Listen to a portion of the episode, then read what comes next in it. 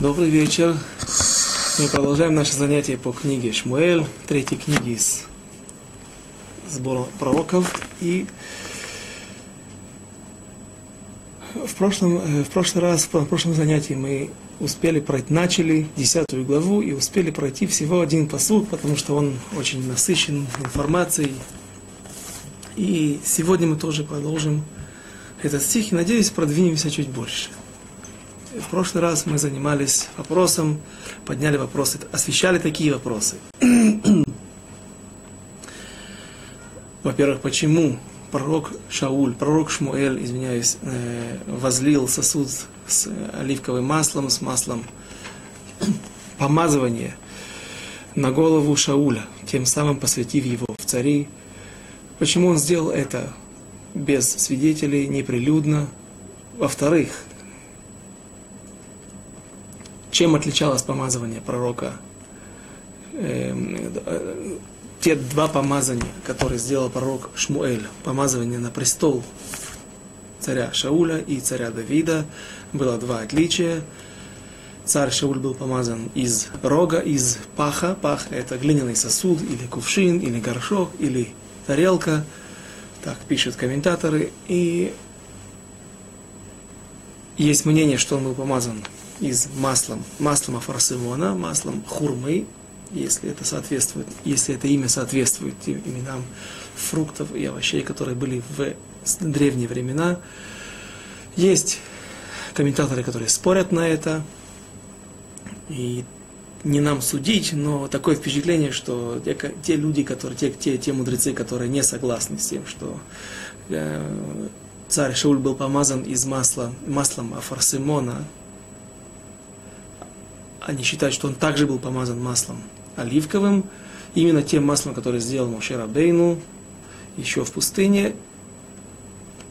Есть такое, создается такое впечатление, что эти комментаторы более правы, хотя, хотя мнение, если я не ошибаюсь, мнение Мальбима, мнение Абарбанеля, они также очень важны, которые, да, считают, что было масло фарсимона, ну, неважно, то есть это те два отличия, которые, которыми отличались помазывание царя Давида и царя Шауля. Царь Давид был помазан из масла, из, из рога, сосуд сделанный из э, рога, и оливковым маслом, вне всякого сомнения. Также его сын, также все цари из колена, из рода дома Давида. Э, также мы упомянули, что такое поцелуй, о ком поцелуй идет речь, почему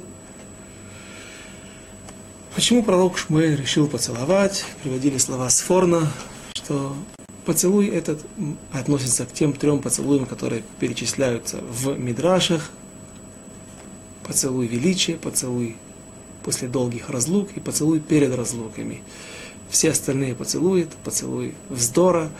И когда Мидраш описывает нам поцелуй величия, это тот, именно тот поцелуй приводится в пример, именно тот поцелуй царя, эм, пророка Шмуэля, к теперь ново, новоиспеченному царю, царю Шаулю. И если мы посмотрим на помазывание на престол царя Давида, там события происходят совершенно в ином сценарии. Пророк Шмуэль не хочет идти помазывать на трон нового царя когда царь Шауль оступился, и этот отрывок мы приводили в прошлый, на прошлом занятии, и Байзрат Ашем, э, в свое время, когда мы дойдем к этому месту с Божьей помощью, то там рассмотрим эти строки более подробно, но что бросается в глаза при помазывании царя Давида, отсутствие каких-то чувств, отсутствие всяких сентиментов у царя, у, у пророка Шмуэля, он прежде всего не хочет идти.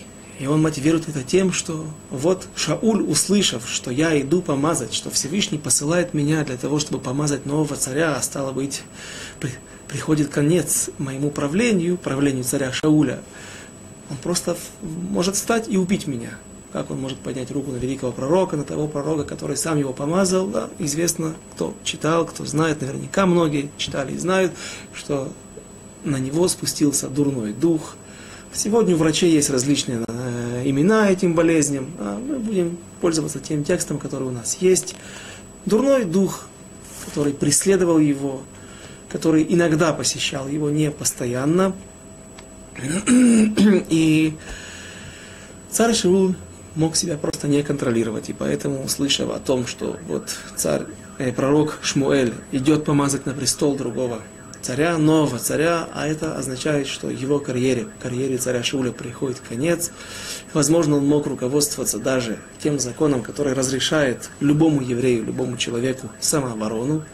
Дин Родев, закон преследующего человека, если мы видим, что кто-то гонится за другим, один человек, один еврей гонится за другим, и кричит, я тебя сейчас убью, и нам абсолютно точно, э, нам, нам ясно, ясны его намерения, мы знаем, что он действительно его убьет, и мы предупреждаем его, успеваем ему крикнуть, остановись, ты же его сейчас убьешь. Ну, а именно так, именно это я собираюсь с ним сейчас проделать, то тогда мы имеем право выстрелить или каким-то образом причинить вред, желательно выстрелить в руку, в ногу, повредить его какой-то орган или просто остановить, вставить ему палку между ног, чтобы он упал и прекратил свое преследование. Но человек имеет право, или кто-то со стороны, или преследуемый, имеет право на оборону, на самооборону и имеет право даже в самой страшной ситуации убить этого человека который его преследует. И вот э, ситуация самая классическая, это то, что мы ее, какой мы ее привели, когда человек гонится и э, при этом приговаривает, что вот то, что я сейчас с тобой сделаю. А есть еще другие ситуации, например, когда э, человек видит, что кто-то иной совершает или совер... есть у него какие-то намерения совершить какие-то поступки, которые могут стать причиной, что это его его снимут с работы, он потеряет стипендию, зарплату, он потеряет, потеряет свое положение. Неважно, любая бгия, любое, любое, любое преступление против него, человек, может быть, имеет право, каждая ситуация, она должна рассматриваться на, у равина, у знатоков, у, у судей, человек имеет право на какие-то поступки, на самооборону. И Шауль, возможно, мог руководствоваться этим законом, рассудив так, что вот пророк Шмуэль идет помазать на трон нового человека, нового царя. Это грозит мне буквально смертью, что так и было. И это было не прямая, прям, прямые последствия из-за поступка, из-за помазывания царя Давида, Давида на престол. Царь Шауль погиб, а, на этом были свои причины, но, в общем, царь Шауль закончил свою карьеру преждевременно, как мы это уже не раз указывали. Поэтому пророк Шмуэль говорит, что он боится идти. Он отвечает Всевышнему, я не пойду, потому что Шауль меня может убить. Почему? Только что мы разобрали в течение нескольких минут. И здесь задается вопрос, ну как же так, нашими мудрецами, комментаторами, ну как же так? Как же пророк Шмуэль боится? Ведь есть такое правило, другое правило – которое мы знаем. Шлухей мицвод и нам не закин. Посланники заповедей, над ними, с ними ничего не может случиться. Если отец посылает своего сына для того, чтобы он выполнил какую-то заповедь, например, отдал, он знает, что где-то недалеко живет какая-то бедная семья, нуждающаяся, он посылает сына для того, чтобы с монеткой в руке, для, или с какой-то купюрой, для того, чтобы он выполнил заповедь цдака, заповедь милостыни, и его сын является посланником, и он обороняет, Всевышний обороняет его, Всевышний охраняет его, он храним этой заповедью. Этот вопрос задается, например, в книге Решит, когда Якова Вину посылает Иосифа, чтобы он проведал своих братьев, его сыновей. И как же так? Что с ним случилось? Не помогло это обещание? это правило не сработало. Одно из, одно из самых простых объяснений Это вы уже задайте вопрос тем, кто объясняет хумаш на тех уроках, сколько есть там объяснений, если вам это не понравится, но одно из самых простых объяснений, так что отец посылал его до Дотана, до того места, до долины Дотана, где были братья. Братья же в это время снялись вместе со своими стадами, со своим станом и ушли в другое место. И поскольку отец не произнес эти слова, он не дал ему поручения, а тем самым и покровительство с небес, то правило, что посланники заповедей не над ними не властвует никакое, ни, ни, никакая беда, никакие э, маз, сказать, мазики, э, никакие э, ущербы. Э, Йосиф пошел в другое место, на которое у него не было покровительства, не было хасута. Поэтому он был, с ним случилось несчастье, он был продан в Египет и так далее. Здесь же Шмуэль, будучи посланником Всевышнего, лучший покровитель, покровитель всех покровителей, тот, который дает нам все эти правила, установил нам все эти правила. И вот Шмуэль боится. Почему он боится? Как же так? Ведь у тебя есть это правило, посланники заповедей, не, им не может быть причинен, не причинен никакой ущерб. Отвечают наши мудрецы, Шмуль не хотел идти. Он не хотел быть посланником этой заповеди. И почему? Э,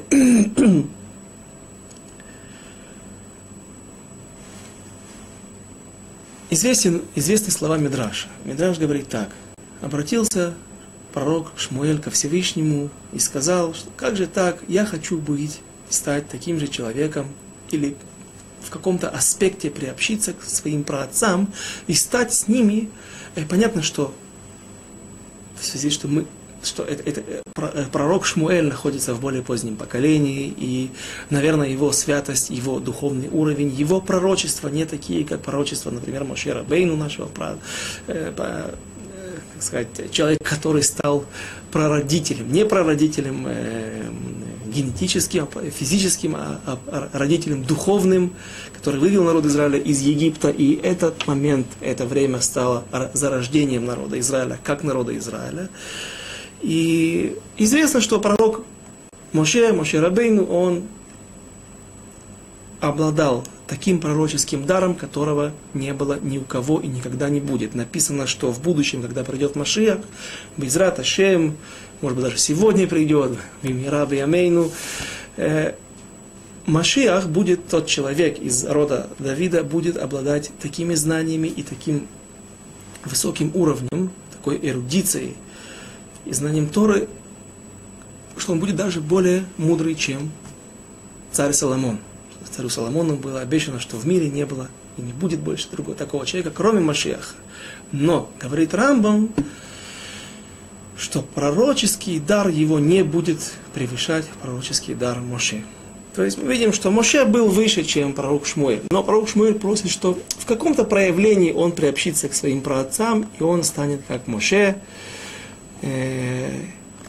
Чем же это выражается, о чем он просил? Говорит пророк Шмуэль, так, так говорит э, Мидраш, что пророк Шмуэль просил у Всевышнего, чтобы он сравнялся с предыдущими, с, с нашими праотцами в том аспекте, что как их деяния, деяния их рук не были отменены, не были уничтожены, не были разрушены, при их жизни, а если что-то и происходило только после, и только после их смерти, и они своими глазами, свое, то, что они созидали, не видели разрушения этого, так и пророк Шмуэль просил, чтобы та нытия, то посаждение, насаждение, то, то деревце, которое он посадил, которое он взлелеял, которое он поливал растил его, то есть та миссия, которую он выполнил, о которой молилась его мать, Хана, пророчица Хана, которая говорила Зера шель, э, как там написано в начале, Зера шель анашим. Есть одно, по одному из мнений в Гимаре. Зера шель анашим, анашим это люди, минимум.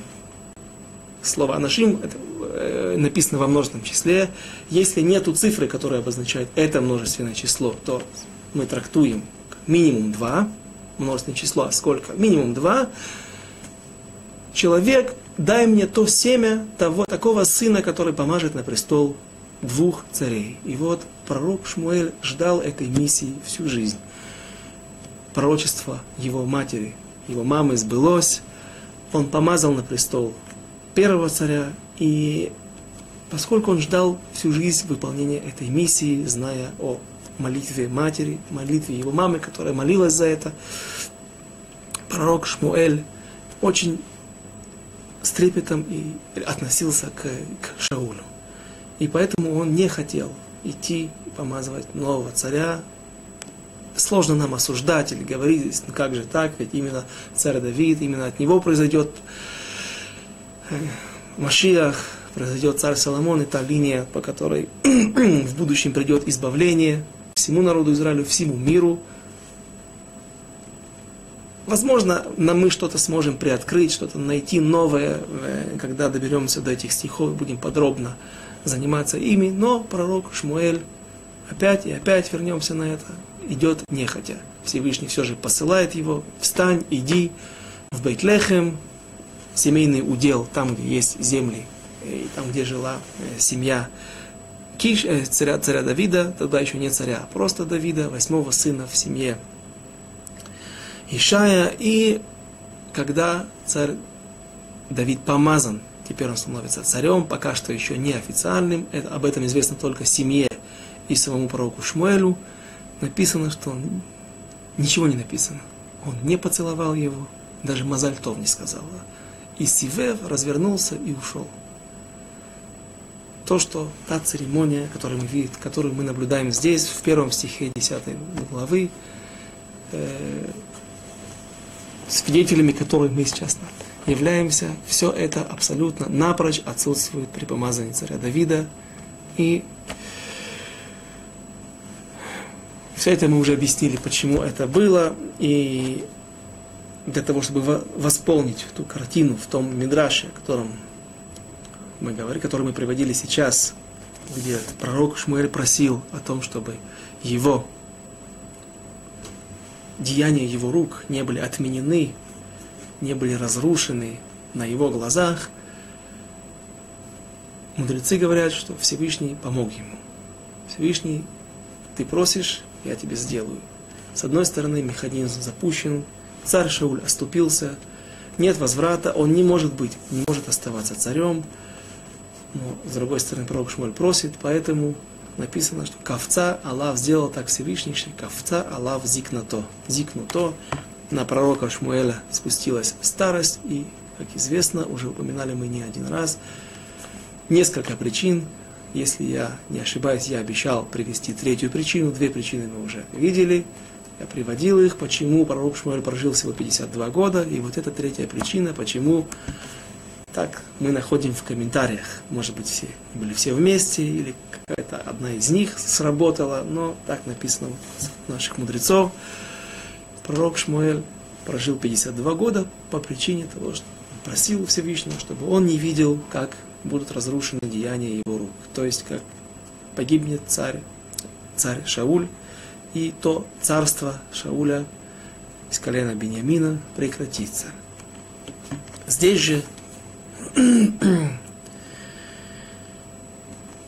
пока что только начинается карьера царя Шауля, которая продлится два года, и немало славных моментов в народе, в истории народа Израиля будут написаны, будут упомяну, упомянуты из этих строк, из, этих, из этого правления. И вновь новое объяснение, еще одно объяснение, которое мы не слышали, и поцеловал. Почему же все же сопровождалась эта церемония таким обилием тепла и любви? Э, Кроме того, что сейчас мы упомянули, что пророк Шмуэль взял, ждал всю жизнь выполнения этой миссии, потому что у него, в его традиции от его мамы было, э, ему было известно, что это одна из миссий, которая, которая уготована ему. Еще одно мнение приводит, написано в Мидраш Раба, и в книге, в, э, мы сейчас перейдем в, в Хумаш, в книгу Бамидбар, в глава Пинхас. Какие события происходят там? В книге Бамидбар рассказывается. Сначала приводится одна из историй, которую мы также уже упоминали. Мошера Бейну просит у Всевышнего за дочерей, дочерей Славхада. Славхат погиб в пустыне, дочери не имеют права наследовать своего отца, а только сыновья наследуют и после этого должны кормить и выдавать замуж дочерей своих сестер. И в той ситуации, когда не было сына в семье, такая семья была единственная, дочери Славхада, и вот они приходят, отца тоже уже нету, вот они приходят к Моше и просят о том, чтобы Моше помог им, рассудил, установил закон. Имеют ли они право в ситуации, когда нет прямых наследников у отца, имеют ли они право получить землю, удел в земле Израиля. И Моше Рабейн обращается ко Всевышнему, и Всевышний отвечает, да, нет никаких проблем, дай, дай им этот удел. Что же после этого видит Моше Рабейну?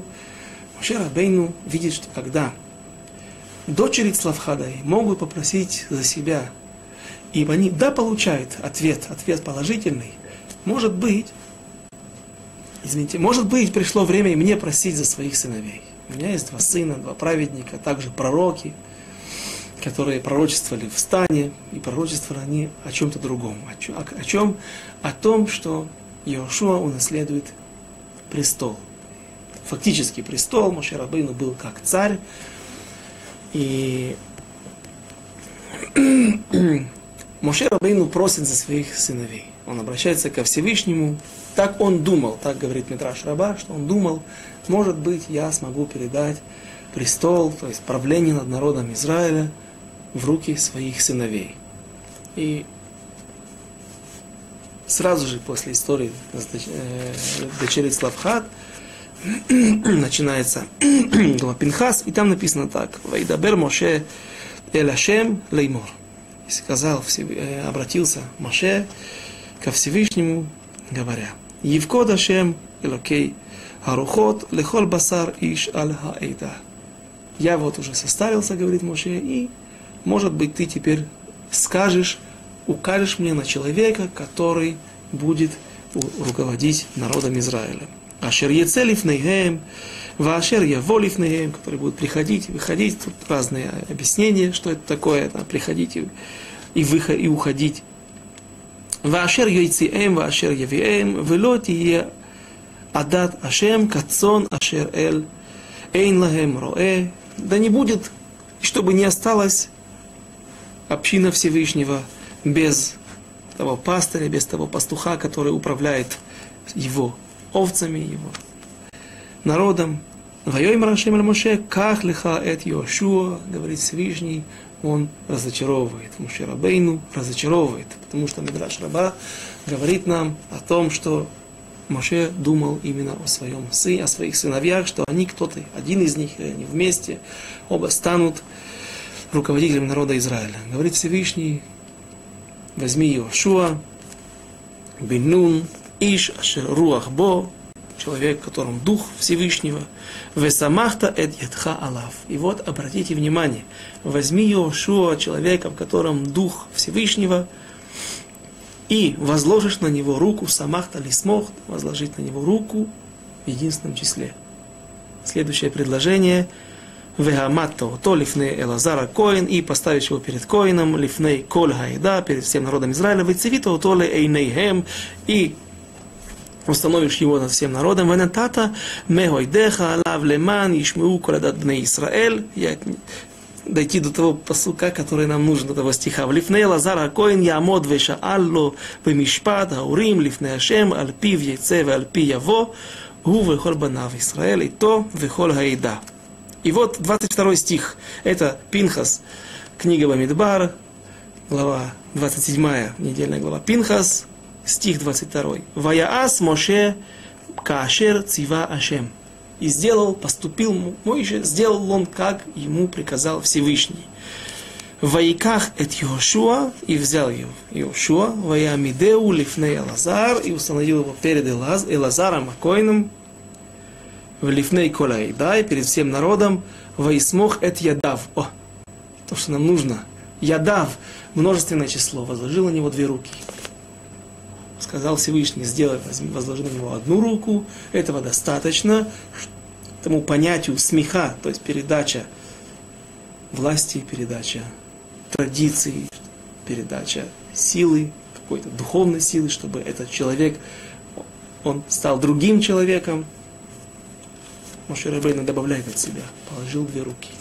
Объясняет там комментаторы, и Всевышний приказал мне что-то сделать, пусть даже это вопреки моему желанию, пусть даже я сейчас меузав, я разочарован, но это заповедь Всевышнего. Если он так мне сказал, то я сделаю это еще с большим желанием, еще с большим рвением. Он возлагает на голову Йошуа обе руки. Показать, насколько важно для него, насколько любимо для него заповеди Всевышнего и каждое слово, которое он сказал. Пророк Шмуэль целует, выполняя ту обязанность, которая предназначена ему, которая была запланирована давно пророчицей мамы, которая она просила, что это будет великий человек, который помажет на престол. Одна, одно из его проявлений, одно, одна, одна из его ролей, ролей, которые он выполнит в истории народа Израиля. И закончим наконец-то. Наконец-то, не знаю, можно ли радоваться но я думаю, что нам нужно идти и продолжать. Первый стих в 10 главе. И поцеловал его и сказал, вот помазал тебя Всевышний в правителей удела своего. На иврите здесь написано слово «нагит», не царем. Есть те комментаторы Абарбанель, которые ожесточенно спорят с, с, тем, с теми другими комментаторами Торы и пророков, что царь, что Шауль был помазан настоящим, в настоящие цари, что он был настоящим царем, а утверждают, что сторонники, не сторонники царя, они говорят, что здесь написано лен нагид. Нагид – это управитель такой, такой человек, который также обладает большой властью, но не царь. Но об этом не знает никто. Только ты знаешь, что ты нагид, что ты не мелех, не царь, а правитель. И я знаю, Всевышний знает. Поэтому она отослал отрока, никто не знает. Но это не общепринятое мнение. Второй стих. Балехтыха айом миимади умацата шней анашим им кфурат рахель бигвуль биньямин бецельцах. Когда сегодня ты пойдешь от меня и встретишь ты двух людей у могилы про матери Рахели на границе колена Беньямина Бецельцах. И «Веамру элеха» נמצאו האתונות אשר הלכת לבקש, והנה נטש אביך את דברי האתונות, ודאג לכם לאמור, מה אעשה לבני. И вот говорит пророк Шмуэль, что эти два человека тебе скажут. Они скажут тебе, что нашел отец, уже ослицы твои нашлись, и отец оставил думать, перестал думать уже об ослицах, а переживает о тебе и о твоем отроке, о слуге, говоря, Ма Аселибни, что же случилось с моим сыном? Здесь важно прочитать весь отрывок и потом вернемся. Насколько нам позволит время, вернемся на каждый из стихов.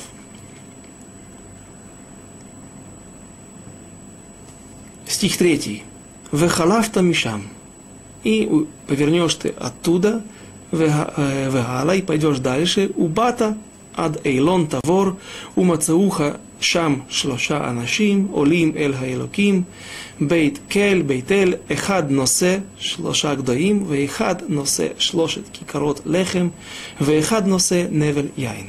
И после этого ты повернешь и пойдешь дальше.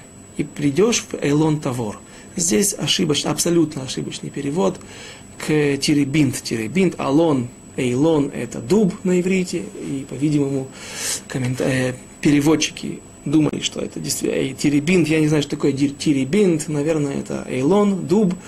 Дуб Тавор – известное дерево, которое было где-то там в этих землях, чем-то очень известное. В моем городе, например, был дуб, которому было, по-моему, 3000 лет. А, и тоже это было место известное. Но э, Эйлон, Эйлон Эйлон здесь переводится как смехут. Если есть смехут Эйлон Тавор, например, Эйлон Мамре, то всегда переводится как равнина. Равнина Тавор, какое-то место, местность, которая называлась, называлась Тавор. Есть сегодня гора такая Тавор, которая находится далеко от этих мест, но, по-видимому, это географическое название присутствовало и в других местах. Поэтому, когда так мне объяснили, Кроме того, что все комментарии, начиная с Таргума на арамите, переводят Мишор. Мишор – это равнина. Есть в этой гористой местности какое-то место, какая-то равнина, какое-то Нагорье, и называется оно Тавор. Когда придешь ты туда, то встретят тебя там три человека, которые несут, обратите внимание, первые два человека, которые встретят его возле могилы Рахели, и они с пустыми руками, и они ничего не дадут тебе, ничего, они только скажут – что найдены слицы, и отец уже волнуется о тебе, ступай домой. Э, здесь же три эти человека будут нести. Один ягнят, другой будет нести три буханки хлеба, и третий будет нести мех вина. И даже здесь не только они идут с чем-то, не с пустыми руками, а также дают что-то Шаулю, все это знамение, все это какие-то знаки определенные, и попытаемся сегодня, без Раташем, что-то разобрать, на что же был намек, о чем, что же за пророчество. Они несли в себе эти знамения, намеки, хотя, по крайней мере, по, по мнению большинства комментаторов. И четвертый стих. «Вешаалу леха леха штей лехем, велакахта миядам». И вот они обратятся к тебе и спросят о твоем, как Машломхан, как твои дела? И вынатну лиха штейлехами. Дадут тебе два штейлехами. Из трех хлебов дадут тебе два. На самом деле практически никто так не объясняет. Объясняют, что с собой в руках они еще несли холод, отдельные буханки хлеба, батоны, назовем это караваи, а то, что они несли в руках хлеба, были еще какие-то буханки, от которых они отрезали два куска хлеба и дали. Потому что объяснить, что они отдали два хлеба, а сами остались без трапезы, оставив для себя одну буханку хлеба на троих, это неправильно. Это, простое, логи, простое логи, логическое умозаключение, на такой хешбон, расчет. Он э, утверждает, что эти люди шли с этими приношениями куда-то. Это была их провизия, возможно, и вряд ли они оставили себя без хлеба. Итак, еще раз. Э, второй, э, во, во второй группе людей, во-первых, их трое, они двое, и они обращаются к нему также не просто с информацией о том, что нашлись ослицы, а здесь они уже спрашивают, его приветствуют. Приветствие – это выказывание почета. Какое-то выказывание почета. Извините, незваные гости. И, и даже дадут подарки. И пророк Шмуэль приказывает ему взять. И ты возьмешь из их рук. Что именно? Хлеб. Все неспроста, в всем есть свое объяснение. Следующий стих,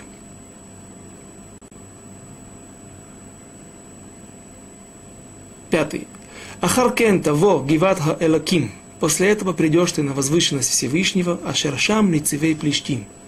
В это время народ Израиля был, началось вновь порабощение, как только пророк Шмуэль был смещен с власти, от власти, и народ Израиля опустился до такого, скажем так, начнем весь процесс, да, в, соответствии с хронологией событий. Пророк Шмуэль постарел.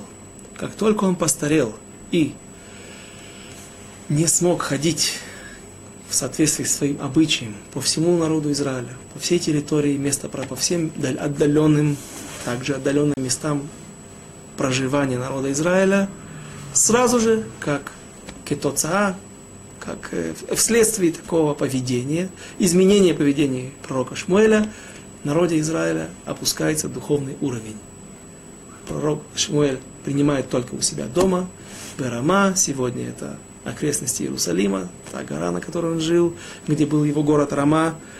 Сыновья его не стали ходить его путями, а остановились в Бершеве, там открыли филиалы своих судов равинских и не ходили по другим городам. То есть было всего несколько точек, куда можно было пойти судиться.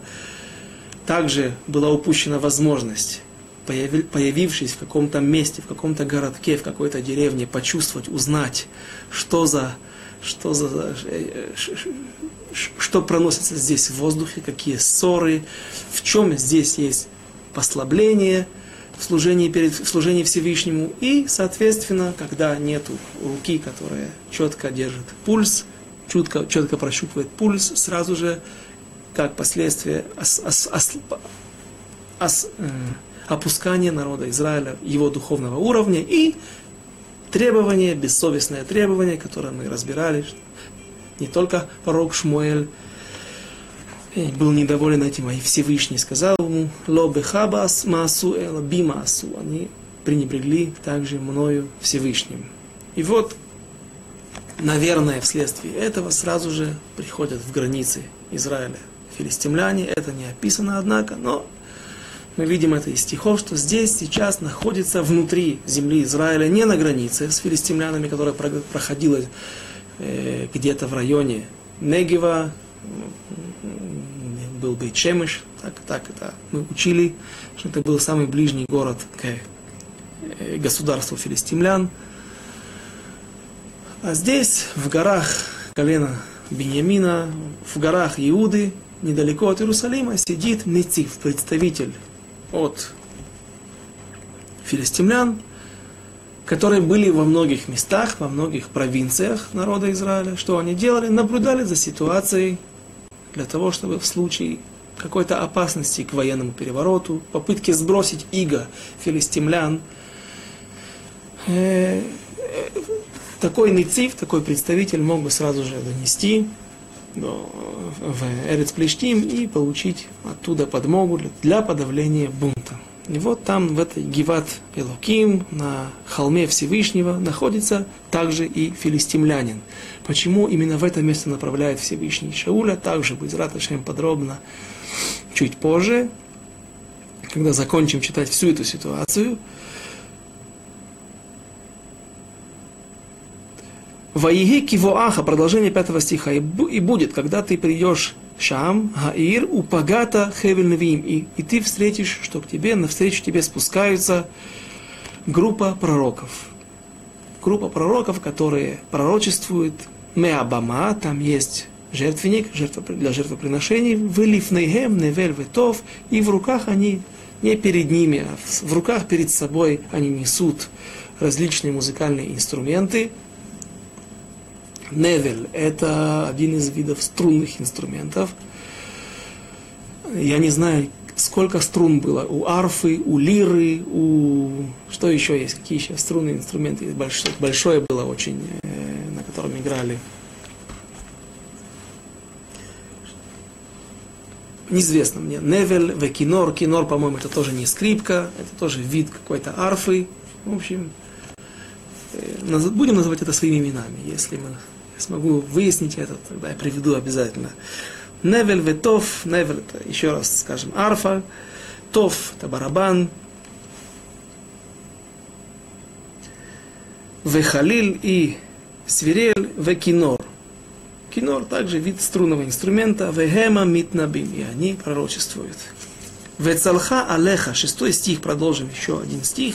Вецалха алеха руах Хашем, и спустится на, на тебя Дух Всевышнего, тот Дух, о котором говорил ему Шауль, часть которого он уже передал ему, не Шауль, извините, а пророк Шмуэль, «Вейт набита имам, и станешь пророчествовать вместе с ними, венехефахтали и шахер, и станешь ты человеком иным». Вот это те знамения, те знамения, три основных знамения, которые говорит, передает пророк Шмуэль Шаулю, с которыми он должен сейчас столкнуться. Что же, какой же смысл в себе они несут? Во-первых, до, э, перед этим вопросом есть у нас небольшая географическая проблема. Задают наши мудрецы, не только в Мидрашах, также в Гимаре, э, в, это, точнее, это Тосефта, в Масехет Сука, э, задают вопрос, как же так, ведь э, кажется, это в другом, в другом трактате, но это не так важно. Задают вопрос. Ты, что здесь написано? И вот ты сейчас пойдешь и встретишь двух человек возле могилы Рахели.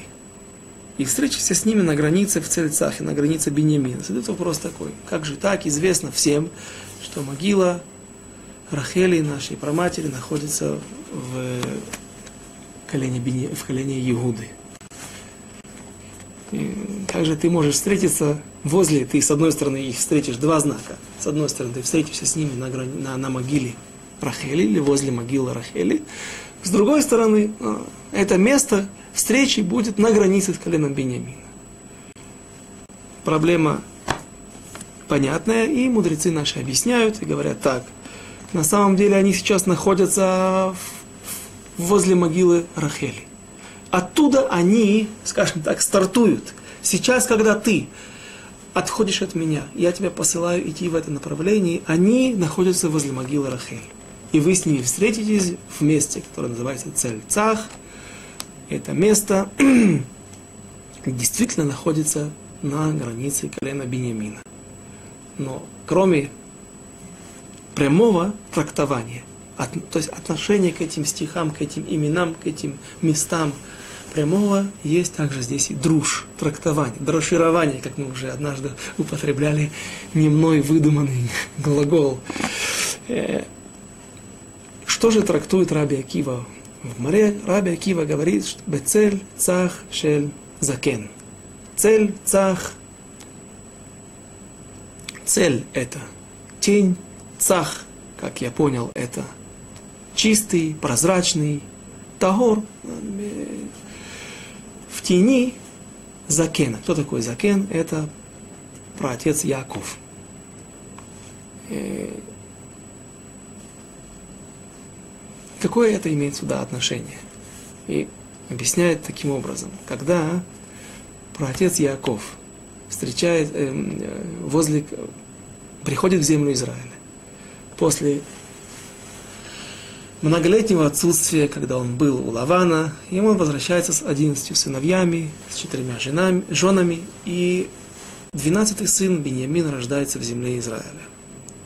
Перед, этим, перед этими событиями Всевышний открывается Яков Авину в пророчестве и говорит ему такие, такие слова, что из твоих чресел выйдут Гой, Гоим, Умилахим и Халацеха и Из тебя выйдут царь, э, Гой это народ.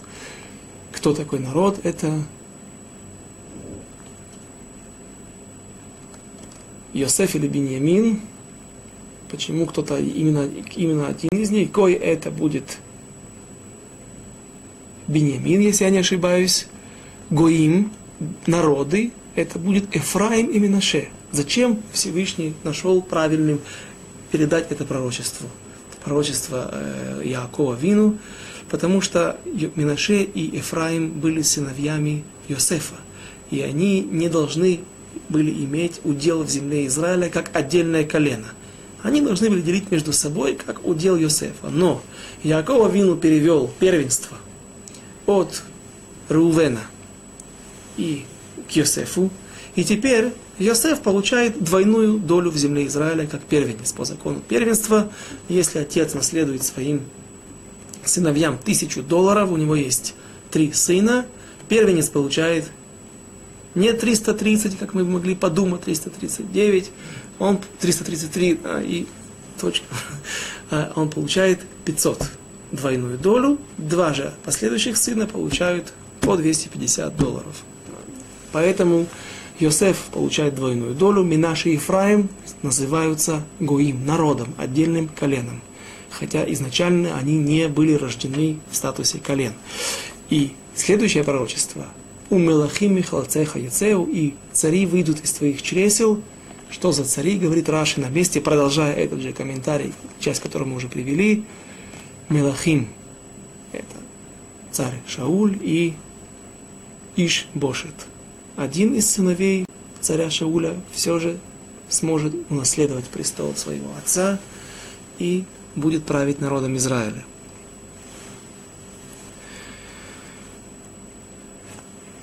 Как же это, какое имеет отношение к Шаулю? Наверное, в соответствии с комментарием Раби Акивы, с дружим трактованием Раби Акивы, царь, пророк Шмуэль хочет указать Шаулу, намекнуть Шаулу, смотри, ты происходишь от Рахели. Именно там, возле могилы Рахели, которая после этих событий умерла и была похоронена, недалеко от места, где Яков Вину получил это пророчество, ты происходишь от Рахели. Бениамин, сын Рахель, и знай, Рахель матнатея ктанот. Рахель, она меньшая сестра, и матноте, ее подарки, все ее порождения, они маленькие.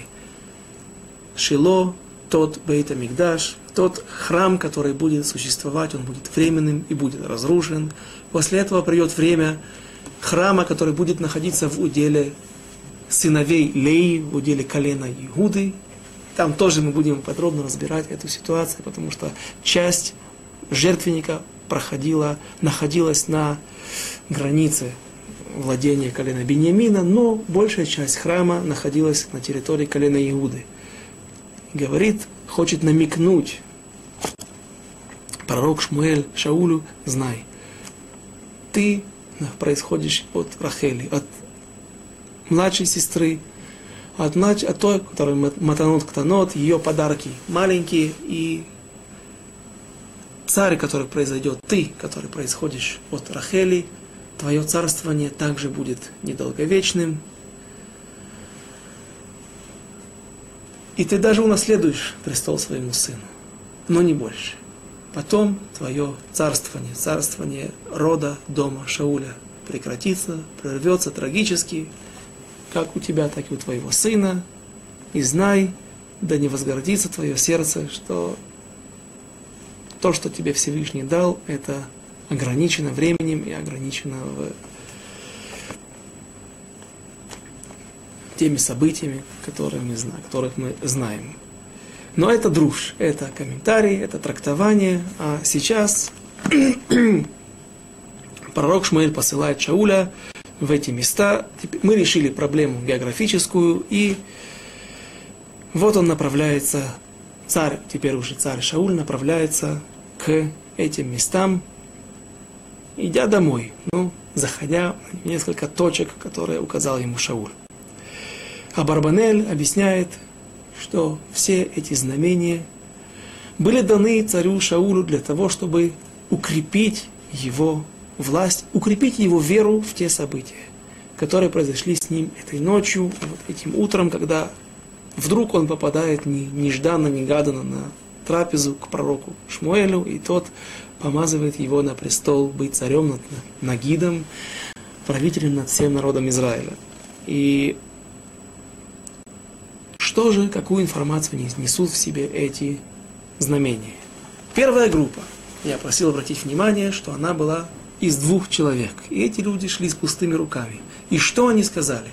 Встречая на границе, встретясь на границе с Шаулем и его отроком, на границе колена Беньямина в Цельцах, и они говорят такие слова. Вот уже найденные с лицей, об этом он знает. Зачем же вновь повторять эти слова? Зачем пророку Шмуэлю нужно каким-то образом посылать двух людей, которые, может быть, они были ангелы, а не люди, для того, чтобы они сказали те слова, которые он уже слышал. Объясняет комментатор, объясняет Абарбанель. Намекнуть эти два человека с этими словами пришли для того, чтобы намекнуть ему, что теперь он становится другим человеком. Скоро с поцелуем пророка Шмуэля он приобрел новые силы, новые духовные возможности, новый потенциал. И теперь он стал, не перестал быть частным лицом, и теперь негоже ему продолжать заниматься ослицами и подобными делами, искать, работать над, над, над хозяйством отца. Теперь он человек иной, то есть сейчас уже он должен лифрош оставить какие-то обыденные дела его и готовить себя к важной роли, к важной миссии быть царем над народом Израиля до того момента, когда он станет царем настоящим, то есть царем, который будет прилюдно при всем народе помазан на престол. И поэтому говорит пророк Шмуэль, упанита, и отвернешься от них, пойдешь в другую сторону, в другую, ты их оставишь и уйдешь. Ты должен уйти от этих земных дел, от, э, по крайней мере, от тех работ, которые ты раньше делал в хозяйстве своего отца, потому что ты другой человек, тебе это не пристало больше делать. Вехалафта мишам, вехала убата ад эйлон тавор. И вот придешь ты дальше к равнине Тавора. Что же там ты встретишь? Встретишь трех людей. Эти три человека несут с собой различные приношения. Один несет гдаим, ягнят, козленков. О чем они намекают? Говорит Абарбанель, вторая группа людей пришла показать и намекнуть, потому что это намек, это не, не написано воочию, эта группа намекает каждое теми приношениями или теми предметами, которые они несут в руках, на три группы, которые есть в народе Израиля. Есть различные люди, которые в своем проявлении, в каком-то аспекте они похожи на гдаим, на козлят. Чем они? Как хищные птицы. Мясо указывает на, может быть, или ягнята являются едой для хищных птиц. И это также покажет тебе, что не только в народе есть люди, которые будут тебе противостоять, которые будут не соглашаться с тобой, с твоим царствованием. Это мы увидим в конце 10 главы, что часть людей не приняла даже после того, как он был помазан на престол при всех людях, при всем народе. Но также это и тебе указание о том, что смотри, есть разные проявления, есть разные формы правления, есть разные положения – когда ты, может быть, превратишься в коршуна, в орла, который захочет рвать и метать, рвать, быть хищной птицей. Знай, что это не та форма управления, к народу так нельзя относиться, ты так не должен себя вести. Поэтому Всевышний, говорит Абарбанель, не сказал ему брать, точнее, пророк Шмуэль сказал ему не брать этих баран, этих козлов, козлят. А вот вторая группа будет идти с хлебами – Хлеб, он указывает на ту форму правления, на тех людей, на ту форму правления, которая более желательна. Единственная, которая, единственная приемлемая. Как написано в Таилим, царь Давид пишет, Таилим, которые еще в этот момент не были написаны, хотя, может быть, уже и были написаны, да, царь Давид э, э, может быть, часть Таилим написал и до, до того, как он стал пророком. Это, это мы узнаем, Байзрат когда будем учить Таилим. Так, там написано так. Велехем э, Исод лейвав и нож. И хлеб насыщает сердца человека. Почему хлеб именно насыщает? И хлебом должен человек питаться, устраивать трапезу. Это должно быть основным его основным продуктом питания. Ведь есть много вещей, есть мясо, есть вино, есть много хороших, полезных, даже иногда полезных вещей.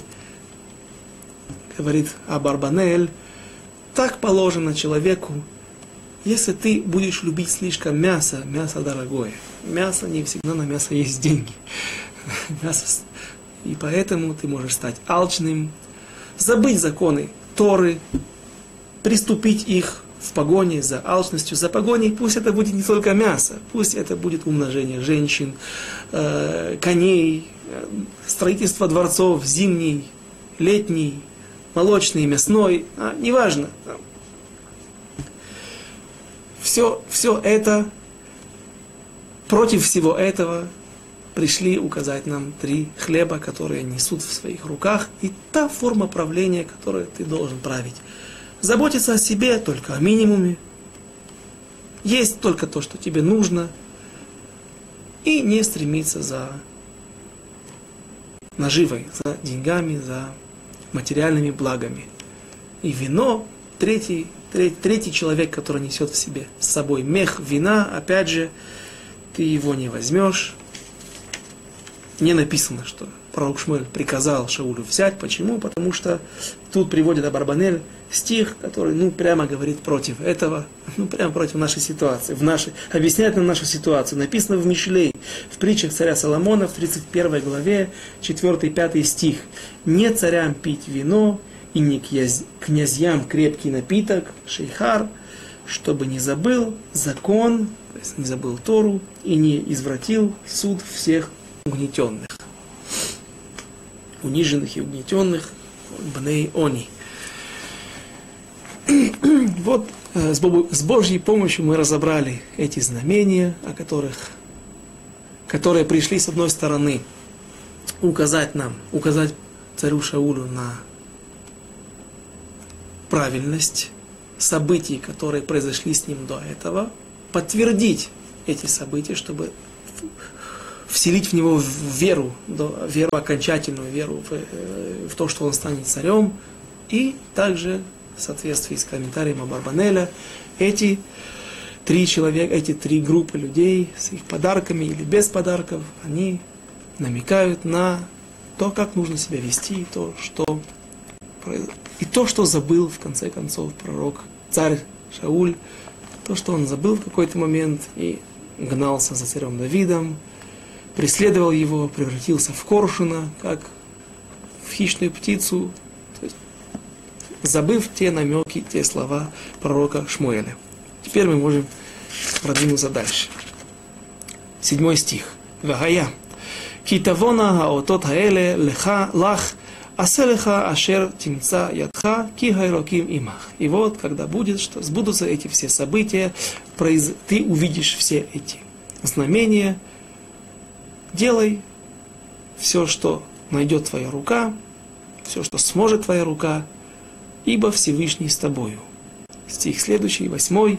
«Ваярат талифанай хагельгаль вегине нохи йоред эйлеха лаалот עולות לזבוח זבחי שלמים, שבעת ימים תאכל עד בואי אליך, והודעתי לך את אשר אעשה. И сойдет прежде, э, сойди прежде меня в Гильгаль, куда и я сойду к тебе для принесения жертв, жертв и все сожжения. Семь дней жди, пока я не приду к тебе, и возвещу я тебя, что тебе, что тебе делать. Стих 9. והיה כהפנותו שכמו ללכת מעם שמואל, ויהפוך לו אלוקים лев אחר. И вот, когда он отвернулся от пророка Шмуэля, чтобы выполнять его приказания, чтобы направиться в то место, в Сальцах, на границу колена Бениамина, и перевернул ему Всевышний сердце, и превратился он в другого человека, дал ему другое сердце. Ваяво коль хаотота эле байомаху. И в тот же день сбылись все эти проявления. Я прошу прощения, сейчас я вспомнил насчет Плештим, что он встретит в Гиват Элоким. Гиват Элоким это Кирьят Ярим, то место, тот город, так трактуют наши мудрецы, где находится, почему это холм Всевышнего, почему именно этот холм называется хол, холмом Всевышнего. Говорит, говорят комментаторы, что это место, где был ковчег Завета. Там в Кирьят Ярим, Кажется, сегодня это место, где есть арабская деревня Абугош или Тельс Стоун, еврейское поселение. В этом месте был Кирьят Ярим, и там находился ковчег Завета, поэтому это называлось местом Всевышнего, и там же находился представитель филистимлян. Так вот, говорит Абарбанель, добавляем те слова, к тем словам, которые мы уже сегодня упомянули, что филистимляне здесь были, какое нам дело, что где, где есть филистимляне, где есть еще какие-то неевреи, представители, какие-то консульства других государств. Филистимляне являются врагами народа Израиля, и знай, что одной из задач царя, царь должен заботиться о том, чтобы свергнуть всех врагов, всех притеснителей и освободить землю Израиля от чужого присутствия. Десятый стих. «Ваявоу шам хагивата вагине хевель невиим ликрато ватицлах алав руах элоким ваитнабе бетохам».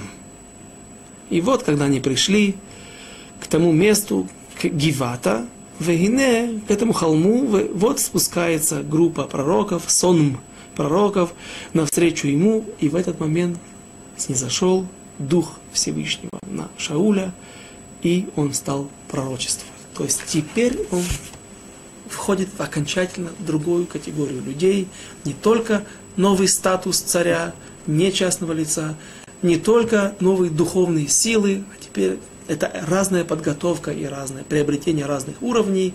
Теперь он окончательно превращается в человека иного, человек, который на частично человек земной, частично человек, который относится уже к более вещам духовным, к небесам. И Байзрат Ашем мы продолжим в следующем занятии изучение 10 главы. До свидания.